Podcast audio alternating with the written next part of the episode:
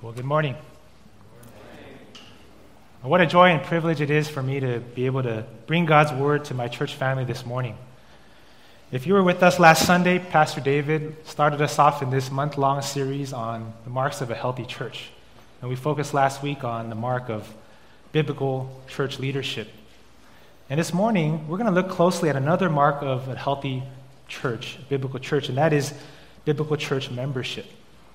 Well, what amazing providence. I didn't plan it this way, I promise. These member candidates coming this morning, reciting the members' covenant, I think we're done. I think everything has been said. Uh, what a blessing, what perfect timing uh, to, to, to come to this topic. So um, before we jump in, let's just take a moment to come before the Lord in prayer. Father God, we are humbled by your grace and your mercy. Lord, as we come to you this morning, we know we have nothing to offer. All we desire is to bring glory to your name. Speak to us now from your word. Convict us in areas we need to be convicted of. And Lord, we pray that this church would be healthy and honoring to your name. We pray this in your name. Amen. Well, in our day and age, we're all about membership. Some memberships we don't even have to think twice about. They're just so indispensable to us. We don't mind paying for it, right? Like Costco, Netflix, Amazon Prime, AAA. And you know, some, some memberships, however, are, we, we consider them a luxury that maybe once in a while we would occasionally splurge, like the Disneyland Magic Key Pass, which requires a mortgage to finance. and other memberships we work really hard to earn and to maintain, whether it's having a place on your club soccer team or your varsity volleyball team or your business frat or your professional society or that high ranked, uh, nationally ranked uh, college that you're a part of or your top tier company that you work so hard to interview at or, or maybe even diamond status in Hilton Honors. And yet, for various reasons, many people don't see the, the need or the importance of membership in a local church. Some shy away from church membership because of their fear of commitment. For the same reason that people may ask, why should I get locked down in marriage if I'm not really sure things may work out and we might want to move on? Or why should I get locked down in this 30 year mortgage in case I might have to move? Well, why should I stay at this job longer than a year because I might find something better? And in the same way, why should I commit to this church as a member because I might have to move? Wait, what if I find a, a better church somewhere? Others avoid committing to membership because of a fear of accountability. They like to be on their own. You know, I, I, don't mind coming every Sunday, I don't mind joining in some activities, but to become an official member, that's a little bit too invasive. I would rather keep other believers at an arm's distance so I can comfortably do what I want to do and not have people asking me too many tough questions. And others reject the notion of church membership because it's just too exclusive right? Our society really now emphasizes so much inclusivity and tolerance and, and it rejects any trace of delineation and discrimination. And so, delineating those who belong in the church and those who do not, it just smells foul. I mean, why not just open the doors to everyone? Isn't God a God of love and mercy? Why be exclusionary if God isn't? And for others, Simply, they just have never understood the Bible's teaching on membership. It could be that the churches that they were a part of never really clearly defined what membership is, didn't really emphasize it, or didn't even have it. Or if they did have it, maybe they thought that it was a concept that was invented by man for the sake of convenience or control. Well, that was very much the case for me. The church that I grew up in had a pretty loose definition of marriage, uh, not marriage, membership, such that I didn't. Yes, it did have a good definition of marriage. Membership, such that I never knew that it was actually a biblical concept. I just thought it was something that was necessary to determine who had a vote or who, had, who didn't for church decisions. But coming to IBC, I was incredibly refreshed to see this church very intentionally understanding and applying what the scriptures teach on biblical membership. And being a member at IBC has been, for me, one of the greatest catalysts of my own spiritual growth. And I can see that to be the same for many of you. That's why, out of all the marks of a healthy church, I chose to focus on church membership today because it's near and dear to my heart. I just couldn't wait to just jump into the scriptures, and I really savored studying the scriptures on this topic, and I really wanted to share with you this morning what the Word says, what God has spoken to us, so that we might rightfully understand what church membership is all about as God intends it. So there's some questions that we're going to be answering in our time together. First, what is church membership? Just so we're all on the same page. And then, is church membership actually a biblical concept? And if it is, what do church members actually do? Whether you're a Christian who's on the fence about joining a local church, or you are a Christian who is a member of a local church like this one and needs to be exhorted to fulfill your responsibilities as a member of the body, my prayer is that you may be challenged and encouraged by God's word this morning. So, the title of this message is The Greatest Membership of All. And I hope you'll be convinced that this really is. But before we get into the meat and potatoes, uh, let's first define what we're talking about. What do we actually mean when we say church membership? Let's just get a little bit formal. I'll give you some definitions that I found from theologian Gregg Allison says that the church is the people of God who have been saved through repentance and faith in Jesus Christ and have been incorporated into his body through baptism with the Holy Spirit. Right? So every member is a genuine Christian and has been made part of the same body of Christ. Grace Community Church, just a few miles away from here, they say this To become a member of a church is to formally commit oneself to an identifiable local body of believers who have joined together for specific divinely ordained purposes. There's a formal commitment, right? Just like we just saw a covenant that we just read between the members of a local body for specific purposes that God has laid out. And maybe in simpler terms, uh, Jonathan Leeman, he's from the Nine Marks organization, he writes this Church membership is a declaration of citizenship in Christ's kingdom. It's a passport. It's an announcement made in the press room of Christ's kingdom. It's the declaration that you are an official, licensed, card carrying, bona fide Jesus representative. I like that. Well, now that we've seen some of the formal definitions of church membership, I want us to construct our own understanding organically as we look through Scripture. So, this begs the question, though is church membership biblical? Because, you know, I don't see any chapter and verse commanding Christians to become members of a church. And that's because you never read 3 Timothy. No, I'm just kidding. It's not, there's, there's no specific church uh, chapter and verse that says you must become a member. But I, I believe there's overwhelming evidence in Scripture that membership was practiced in the early church, and so many of the New Testament commands imply it. So, we're going to unpack the biblical evidence. We're going to be jumping around through a lot of different passages, so please bear with me. And as we mentioned earlier, many in our day and age, they, they frown upon any kind of distinctions made between people. But we see God making distinctions from the very beginning. You remember in the Garden of Eden, when God created the Garden of Eden, He put Adam inside of the garden. And when Adam and Eve sinned, He cast them out. He barred them from ever coming back in again. You see, there's an outside and there's an inside. We fast forward to chapter 7 of Genesis, and we see God commanding Noah to bring his family and, and the animals into the ark. And then God shut Noah and his family in, and everyone else outside perished. Then, when God gave, them, gave Moses the law, he made it clear to the people of God that they had to be ceremonially clean to remain, to remain inside the camp, or else they would be put outside, not to defile the camp. And for a person to be part of the nation of Israel, God required them to keep various dietary laws, feasts, geopolitical boundaries, places of worship. They couldn't intermarry with other nations. Why? So that they could be set apart as God's holy people. So, having a dividing line between those inside and those outside is not novel. It's not surprising when we come to the New Testament at the dawn of the early church. It's part and parcel to how God designate, designates those who are His and those who are not. So, you see, church membership is not a modern invention, nor is it an invention. It was there at the birth of the church as we see in the book of Acts. So let's go back. Let's go back to the early 30s. I don't mean the 1930s, I mean like the 30s, right? In Acts 1, after Jesus ascended, about 120 believers are gathered together trying to find a replacement for Judas Iscariot among the 12. Then we come to chapter 2 of Acts. On the day of Pentecost, we have devout Jews coming from every nation under heaven gathering together, and the Holy Spirit comes upon them And then Peter calls on them to repent and be baptized in the name of Jesus.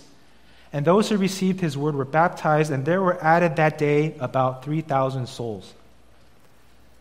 And the very, the very next verse, Acts 2.42, tells us that they were continually devoting themselves to the apostles' teaching and to fellowship and to breaking of bread and to prayer. And the result was the Lord added to their number day by day those who were being saved. And it wasn't long before we come to chapter 4, and, and, and Luke writes that the number of the men came to about 5,000. Well, this budding church faced intense persecution from the Jewish authorities. And you would think, right, that that would squelch the, the growth of the church. But instead, it actually expanded out the church into faraway lands, faraway regions. And then over and over, as you read the rest of the book of Acts, you just keep hearing that multitudes of believers are being added to the, to the Lord. So it's clear that someone's keeping track of the numbers, right? There's, there's this many, and then there's this many, and then these more added, and then it became this many. So we see there is, there is a, a, church that's growing, but at the same time, there, we see in the book of Acts, these believers, they start meeting up in local churches. We see Luke mentioning several times the church of Jerusalem, the church in Antioch. And Paul and Barnabas, as they go around, they're appointing elders in every church. That tells you there's multiple churches that are existing at this point. And last week, we were in Acts 20. Paul called the elders from the church of Ephesus to come. And then we come outside of the book of Acts. Question To whom did the apostles write their epistles, write their letters? To the churches of Galatia, to the church of the Thessalonians, to all those in Rome who are loved by God and called to be saints, to the church of God that is at Corinth, to the saints who are at, in Ephesus, to all the saints in Christ Jesus who are at Philippi to the saints and faithful brothers in Christ at Colossae.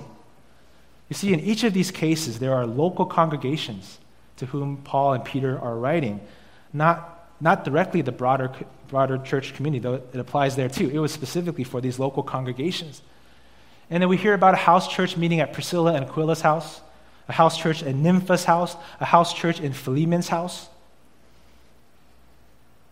And, and finally, though it, it, wasn't explicitly a record of church members, in, in 1 Timothy, Paul tells, uh, Paul tells Timothy how to keep a record of widows who should be enrolled onto a list of those who would receive support from the church and those who would, who would not be on that list.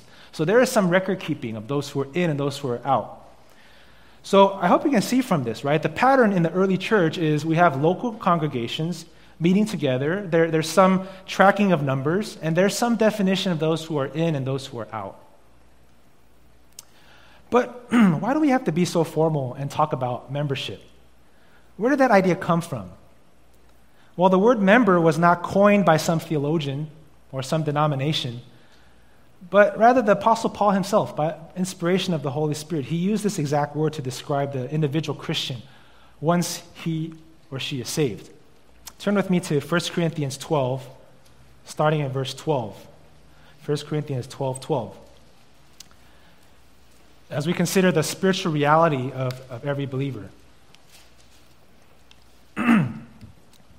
Verse 12 For just as the body is one and has many members, and all the members of the body, though many, are one body, so it is with Christ. For in one spirit we were all baptized into one body, Jews or Greeks, slaves or free, and all were made to drink of one spirit. For the body does not consist of one member, but of many. How many bodies are there? There's one. How many members are there? There's many. Well, who are these members? Anyone who was baptized in the Holy Spirit into the body. And this happens at the moment of salvation. This is distinct from water baptism, right? Every believer, at the moment they're saved, they are baptized in the Holy Spirit. And so every Christian shares in the same common experience. We just sing about it, right? One, one body, one spirit. And this is what unites us all. Every Christian, doesn't matter where you are, we have the same experience, and we're all part of that same one body. And Paul continues in this passage, he goes going on to say that each member rightfully belongs to the, to the body, each member is unique, each member plays an indispensable role in the body. It's hard to find a more appropriate and vivid analogy than the, the body, right? We all get it, we all have one, so we understand how that works right? Your human body consists of different members like the thyroid gland and the, the sternum, right? And yet the body works together in unison to keep alive and to function. And in the same way, the church consists of a wide variety of individuals, gifts, strengths, weaknesses, but they work together for the same purposes to glorify God, and they have the same shared experiences of joy and of, of pain. But I know what some of you are thinking at this point. You're thinking, wait, hold on. Paul, in this passage, he's referring to the universal church, not a, a local church like IBC. Well, you're right. It, it does say that the, all Christians are baptized into one body. There is one single body, not many local bodies, at least in this, in this verse here, right? For sure. It doesn't matter if, if you were saved in, in, in Peru or in Papua New Guinea, uh, you know, back in the year 21 AD or 2021 AD. Uh, once you're saved, you become part of that same global universal church. But it is also true that every Christian is, at the same time, expected to be a member of the local church. Christian, your membership in the universal church has special and necessary expression in your mes- membership in a local church. I'll say that again. Your membership in the universal church has special and necessary expression in your membership in a local church. And in fact, when you look closer at this passage, 1 Corinthians 12, much of it actually doesn't make sense if Paul's only talking about the universal church. Right? Because how, could the eye tell the hand, I, don't need you? Unless the eye and the hand, they, they knew each other well enough to make that, that, that, that, that assertion, right? Or how could the foot say to himself, because I'm not a hand, I don't belong in this body? Unless he understood the makeup of the body and understood the, the dynamics of the body to be able to make that assessment. And verse 18 asserts that God arranged the members in the body, each one of them, as he chose. Again, that only makes sense if we're talking about the context of local churches, because it is by God's perfect wisdom that He chose to place the specific members here at IBC and arranged the, the members at Grace Church in another configuration and the members at CCAC in yet in another arrangement. No, no two congregations look alike, and that's exactly what God wanted. And finally, if we look at verse 26, Paul says, If one member suffers, all suffer together. If one member is honored, all rejoice together. Right? For, for the body to be able to suffer together, rejoice together, it implies that there's a certain level of intimacy and shared experiences. This happens best in the context of a local body. I mean, when a believer in Shanghai suffers, does, does the, churches, the churches in Johannesburg, South Africa, do they, do they know exactly what's going on? I mean, they might send an email and might have a prayer request and they might pray, but they don't really understand as much as the other believers there in, in Shanghai, right? There's something, there's something very intimate and, unique about the local church context, and that's how we, as IBC, were able to suffer together and, and rejoice together because we know each other so well. So we see this reality that when an individual is saved by Christ, he becomes a member of the one universal body instantly, automatically. But simultaneously, he should be living out that as well as a member of a local body. So, dear Christian, to be a church is to be one of its members. Well, another place that we see local church membership as vital is in the way that churches are led. We, we looked at this a little bit last week in the book of Acts that a healthy church is marked by biblical godly leadership. And indeed, the pattern we see in the New Testament, how churches are led, is, is typically a plurality of elders overseeing each congregation. We just said how Paul and Barnabas in Acts 14, they, they, ha- they went around in different regions appointing elders for them in every church. And then Paul, he instructed his protege, Titus, to do the same on the island of Crete. Hey, I left you there. Why? So that you may appoint elders in every town as I directed you. But what exactly is the elder's role in the church? We touched on this a little last week. But look with me in 1 Peter chapter 5, verse 2. 1 Peter 5, verse 2. The Apostle Peter, he's an elder himself.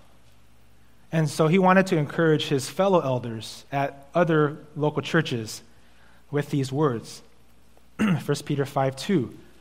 Shepherd the flock of God that is among you, exercising oversight, not under compulsion, but willingly, as God would have you, not for shameful gain, but eagerly, not domineering over those in your charge, but being examples to the flock. And when the chief shepherd appears, you will receive the unfading crown of glory. Notice that Peter urges the elders to shepherd the flock of God that is among you These are sheep whom the elders rub shoulders with on a regular basis and are in proximity to. Right? As an elder, you know, we're, you know, I'm not called to shepherd the worldwide flock. Uh, Christians living overseas in Hong Kong. I mean, how, how, how is an elder able to know those sheep well enough to effectively shepherd, to know their situation, their spiritual condition, and to exercise oversight over them? And how can the sheep over there in Hong Kong understand and know an elder here in LA well enough for him to be an, an effective example for them? This dynamic only works if we have a local body of, of shepherds and sheep rubbing shoulders on a regular basis, spending a lot of time together regularly over an extended period of time. Well, this leads to another question What is expected of the flock, the members of the church? Now turn with me to Hebrews 13. Hebrews 13, this is the last chapter of that letter, which has a bunch of practical exhortations. We're going to look exactly at Hebrews 13, 17. Hebrews 13, 17 says, Obey your leaders and submit to them, for they are keeping watch over your souls, as those who will have to give an account. Let them do this with joy and not with groaning, for that would be of no advantage to you. And then jump up a little bit to verse 7. Remember your leaders, those who spoke to you the word of God. Consider the outcome of their way of life and imitate their faith. So, we, we, we believers, all of us, are called to obey our leaders and to submit to their God given authority. Why? Because they're going to have to give an account to God. Hey, what happened to this sheep? Why is this sheep straying? Hey, what happened to that? Sheep? How come that sheep is not obeying? And Christians are also called to remember their leaders, to study their lives, to copy their example, to imitate their faith. How can we do this? Is it by slipping in and out of the pews quickly? Coming once in a while when it's convenient for you? Or is it rather committing as a member to a church, a local church, so that your elders can know you well enough to properly shepherd you and that you know them well enough that you can imitate their faith? So, as we read through the New Testament, we find that Another mark of a healthy church is the practice of church discipline.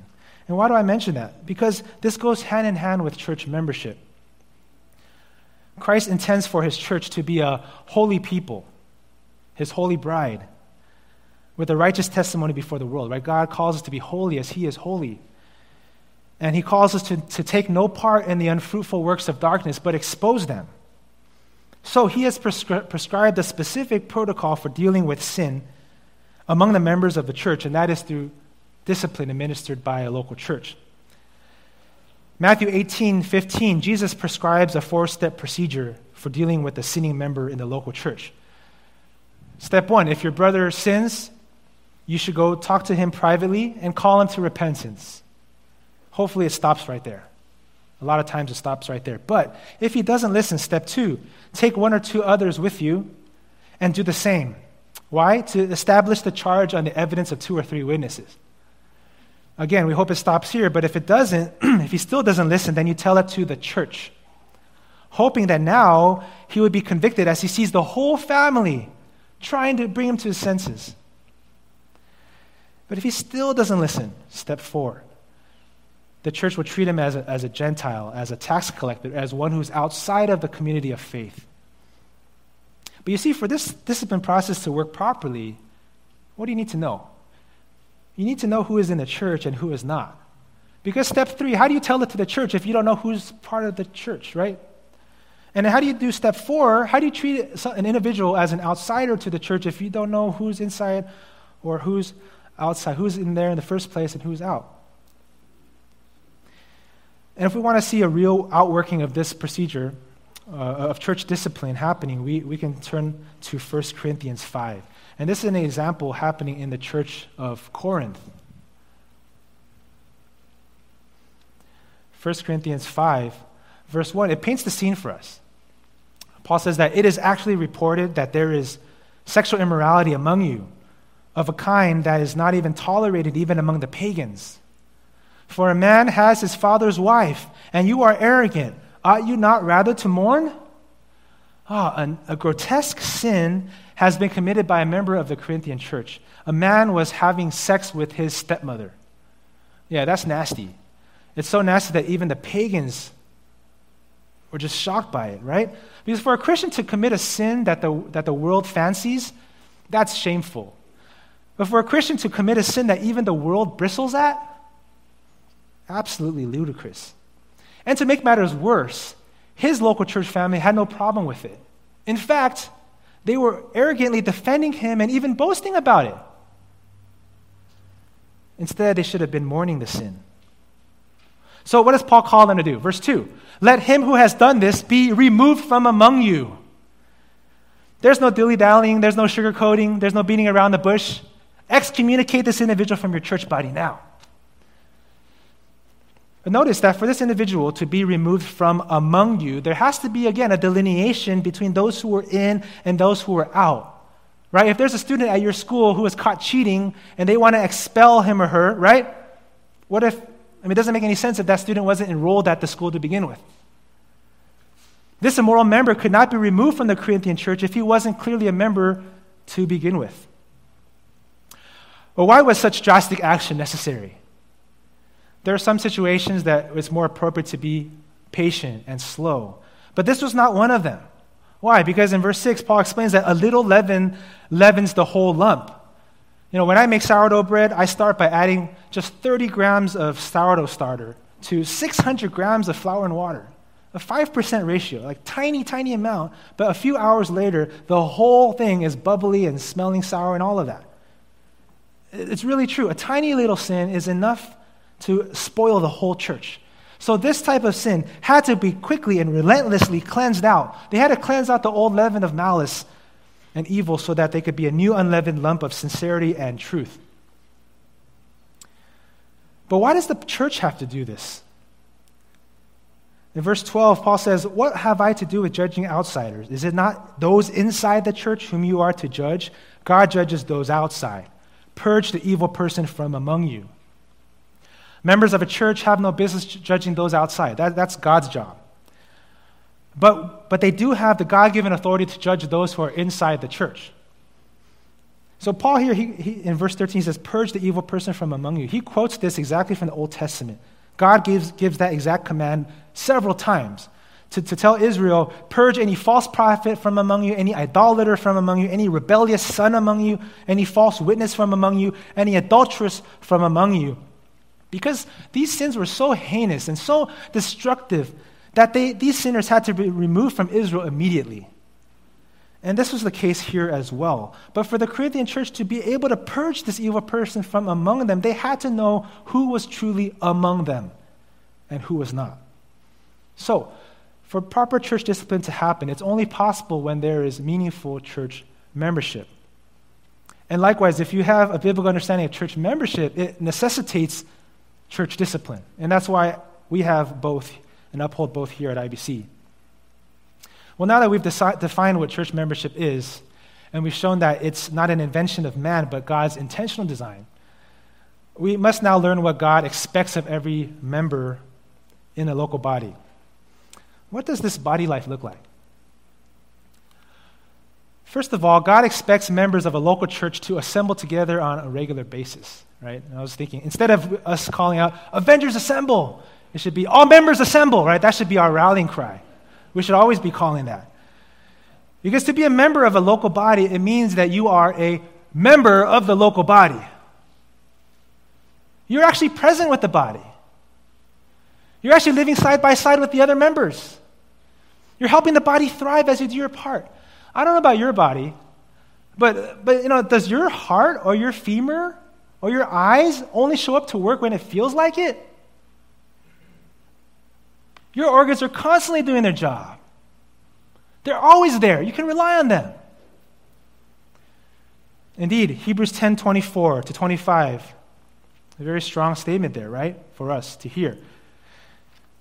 And let us consider how to stir up one another to love and good works, not neglecting to meet together, as is the habit of some, but encouraging one another and all the more as you see the day drawing near. The writer of, the, of Hebrews acknowledged that his, some of his readers were habitually neglecting to meet together. For whatever reason, maybe they didn't see the value in it, they didn't see that it was important to have regular face to face fellowship. Maybe they like to have that distance. They're just growing spiritually on their own, they're just fine. But God expects believers to habitually meet together for what purpose? What should be on your minds as you come here on a, on a Sunday morning? What should you be thinking about? According to this, this verse here, we should be thinking hard and creatively about this question hey, How can I encourage that brother, that sister, to grow in love? Love for God, love for others, and to, to grow in good works. How, how can I do this strategically? What would, what would work? And that's why we need these deep spiritual conversations to figure out where each person is at. We need to ask those questions. We need to be serving the body. We need to be praying with our fellow saints, or else we're going to be stunted in our growth and we're going to be stingy in our fruit bearing. All of us, every believer, we all need to be to encourage and to be encouraged on a regular basis or we're going to be greatly discouraged. Earlier in Hebrews chapter 3 verse 13, it says, "But exhort one another every day, as long as it is called today, that none of you may be hardened by the deceitfulness of sin." If we're not paying attention, if we're on cruise control, or even worse, Tesla autopilot, we can easily slide into apathy and then, before we know it, a hardening of our hearts starts to set in because of sin in our lives. Now, you see my finger here? Many years ago, I was playing basketball and I dislocated this finger. But instead of going to see a physical therapist right away, I don't know, I just waited for some reason. And instead of being able to break up all the scar tissue and all of that, I waited a whole month before I finally went to see the, the physical therapist. And he's like, it's kind of too late. It's kind of stuck this way unless we break it. And to me, that's a, a, visible description of what happens, right? If we just let sin fester, we just let it go, we don't address it right away, it just starts to get hardened and hardened and hardened to a point where we really, it's hard to fix it. We need this exhortation of one another every single day. We need that, re, that regular, immediate exhortation, or else we start to be hardened by sin. We need to be asking those hard questions. We need to be prying deeper, confessing our sins, praying for one another, pursuing accountability. And so we members of the church need to be regularly gathering together. That's what the early church did. They devoted themselves to, to fellowship, to the apostles' teaching and the fellowship, to breaking of bread and the prayers, right there, meeting together around God's word, eating together, praying together. It's such a great summary of what the church is to be all about. What else do local churches do as they meet together? A crucial element of our gatherings as a body is the celebration of the ordinances of the faith. Well, there's two there's baptism and the Lord's Supper, also known as communion, which signify our covenant relationship with God through Christ. But they also, these ordinances also, they, they give substance to our membership by clearly delineating those who are inside and those who are outside, right? Those who are inside are those who have been baptized and who are welcomed to partake at the Lord's table. Let's talk about these each in turn. First, baptism. Baptism is, is the visible testimony of a believer, showing her faith in the crucified, buried, risen Savior, right? It's a physical, outward display, sign of an inward spiritual reality of the Holy Spirit's work of salvation in them. And baptism is such a beautiful picture as well of our union with Christ, joining with Him in His death to sin and His resurrection to new life. Romans 6 Verse 3 talks about that. And as the individual is immersed in the baptismal waters and is brought up again, we see a vivid display of, of the Christian's spiritual burial and resurrection. And it's also a picture of, of, of the forgiveness, the washing away of sins. It's such a beautiful, vivid picture.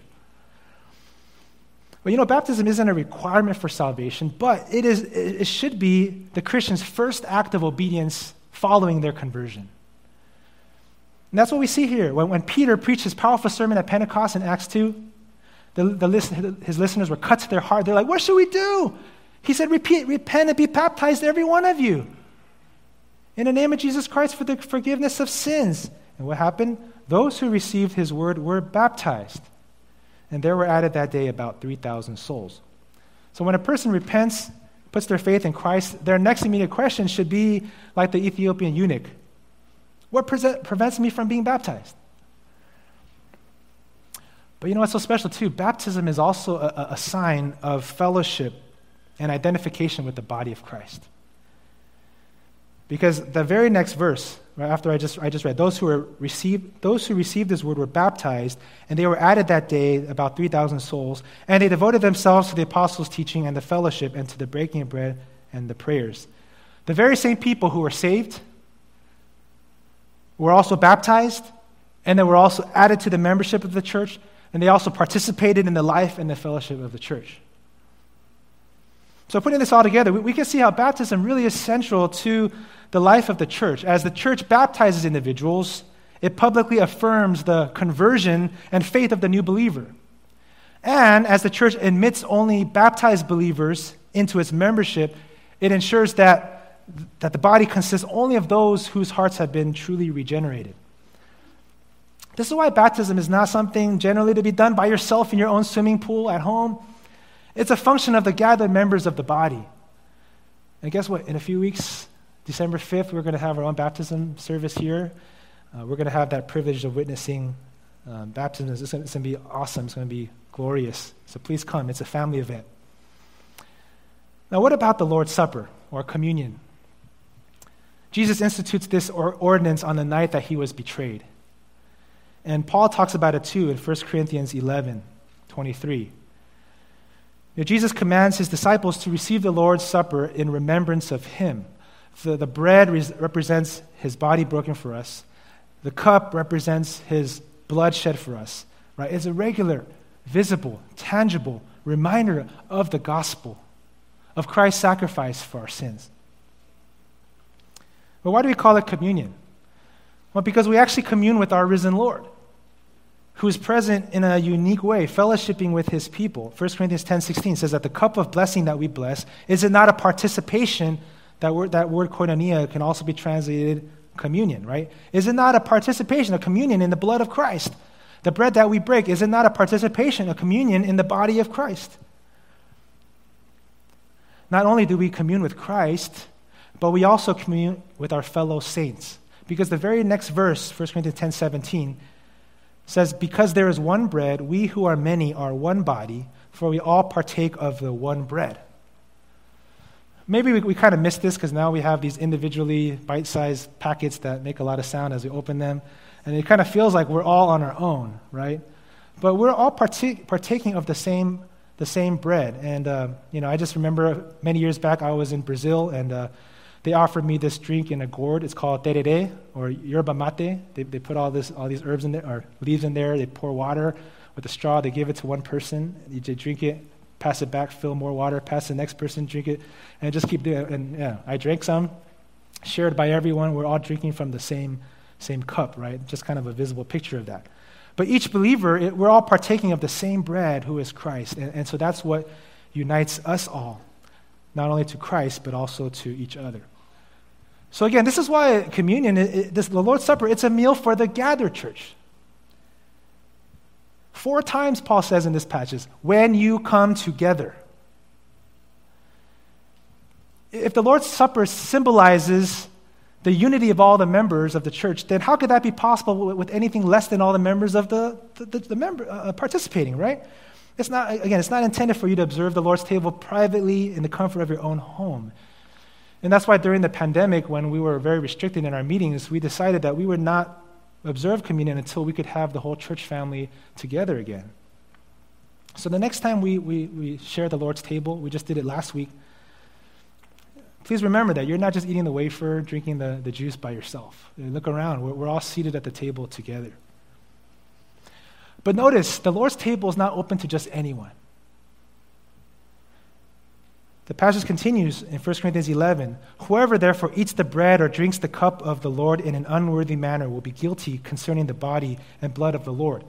Let a person examine himself then, and so eat of the bread and drink of the cup. For anyone who eats and drinks without discerning the body eats and drinks judgment on himself. Right? So, so we see only those who are genuine believers, those who truly understand the significance of Christ's sacrifice for them, can partake. But not only that, only believers who have examined themselves solemnly, first, first of all, and concluded that they're not observing in an unworthy manner, like just going through the motions, or, or just clinging to unrepentant sin, or harboring bitterness or disunity in your heart with others. If you were to partake in such a scenario, you would be inviting God's judgment on yourself. That's why the regular observance of, of communion has such a purifying influence on the body. It makes us constantly check ourselves, remind ourselves of the gospel, make sure that we're right with God and with, with our fellow brothers and sisters. But when all the members of the church are observing the Lord's Supper in a worthy manner, it, it really demonstrates that unity of the body of Christ. And, and it, maintains it, it preserves it, and nurtures it. So, what a blessing. God has given us the ordinances to the church and they're especially crucial to preserve a, a membership that's regenerate. We could think of baptism like the front door of the church, where we ensure that only truly born again individuals are incorporated into the body. Otherwise, they are barred from entry.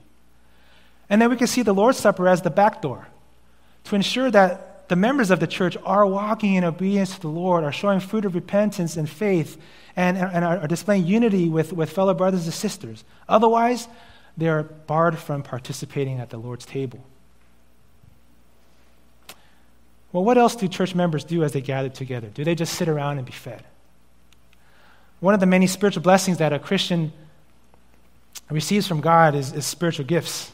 Right? There's, there's at least there's five different lists of spiritual gifts in the New Testament. They're not exhaustive. They just point to the fact that there is an almost limitless variety of different spiritual gifts. And Paul writes in Romans 12, 4, for as in one body we have many members, and the members do not all have the same function. So we, though many, are one body in Christ, and individually members one of another. Having gifts that differ according to the grace given to us, let us use them. We're not all an eye, we're not all an ear. We're all different, just as God intended us to be. But why did God give us these gifts? Was it to benefit ourselves? 1 Peter 4:10 and 11, Peter says, as each, has get, as each has received a gift, use it to serve one another. As good stewards of God's varied grace, whoever speaks as one who speaks oracles of God, whoever serves as one who serves by the strength that God supplies, in order that in everything God may be glorified through Jesus Christ. That's a nice summary of all the spiritual gifts, right? All the spiritual gifts are roughly those that are more speaking, more up in front, and those who are more those that are more serving behind the scenes. But whatever the gift that you have is, or gifts that you have are, we're to use them for the express purpose of serving one another. And Paul also says that it is to each is given the manifestation of the Spirit for the common good in 1 Corinthians 12. But you know, some of us, some of you sitting here might be feeling, I don't have anything to offer. I'm not gifted like that sister. I'm not talented like that brother. Are, are you criticizing God? Because His word is clear that every believer has received an indispensable gift. And if you're not sure how the Spirit has gifted you, just start serving in various capacities. You're going to come to see that the, ty- the types of ministries that you just naturally gravitate toward, or that you naturally excel at, or you'll see needs in the body that you're uniquely burdened for, or uniquely equipped to meet. And notice also, we can't say to any member, hey, I don't need you. We don't need you in this body. Because even the members that look weaker are indispensable. That's what Paul tells us, 1 Corinthians 12. So no matter what, God, what gifts God has given you, we need you. Do you love teaching God's word? We need you. You love serving behind the scenes? We need you. Are you the type of person who's super black and white about everything? We need you. Or are you the type that's more gracious and sympathetic and understanding? We need you.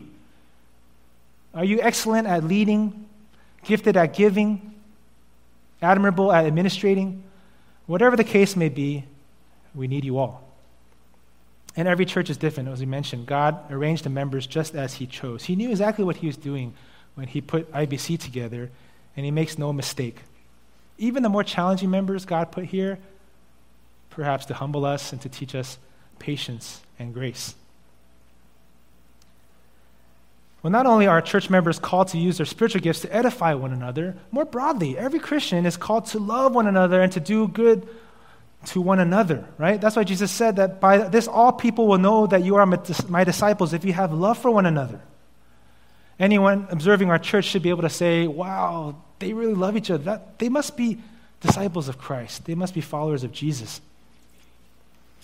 And in Galatians 6:10, Paul says that, "So then as we have opportunity, let us do good to everyone, and especially to those who are of the household of faith." Right? As Christians, we're supposed to look for every opportunity we have to do good, but especially to those who are members of the household. Here's another analogy for the church, right? Not only, not only are we members of the body, we're also members of the same household. You know, like when you go into someone's house during Christmas time coming up and you see all the stockings over the fireplace with each person's name. Well, all of our stockings, our names are listed out there, right? You know, in this household of faith. Well, what does it look like to love the members and to do good to them? There's just so many. The, the New Testament is chock full of one another commands that God calls us to live out with our fellow members. I want to just read out a few of them. And I want you to just, just, just listen and just think about you know, how can I, how can I apply this? I want you to feel the weight of them. I'm just reading a selection of the one another commands. Be at peace with one another. Don't grumble among one another. Wash one another's feet. Accept one another. Serve one another. Don't bite, devour, or consume one another. Bear one another's burdens. Speak truth to one another. Submit to one another. Count one another as more significant than yourselves. Don't lie to one another. Be kind, tenderhearted, and forgiving to one another. Encourage and build one another up. Confess sins to one another. Pray for one another. Show hospitality to one another. And the best of all, greet one another with a holy kiss. Uh, maybe you've been thinking that being a church member is, is, is pretty laid back and passive. As long as I become a member, I just come every Sunday, show up, listen to the sermon, and leave. But I don't know. When, I read, when I heard those one another commands, it's very active.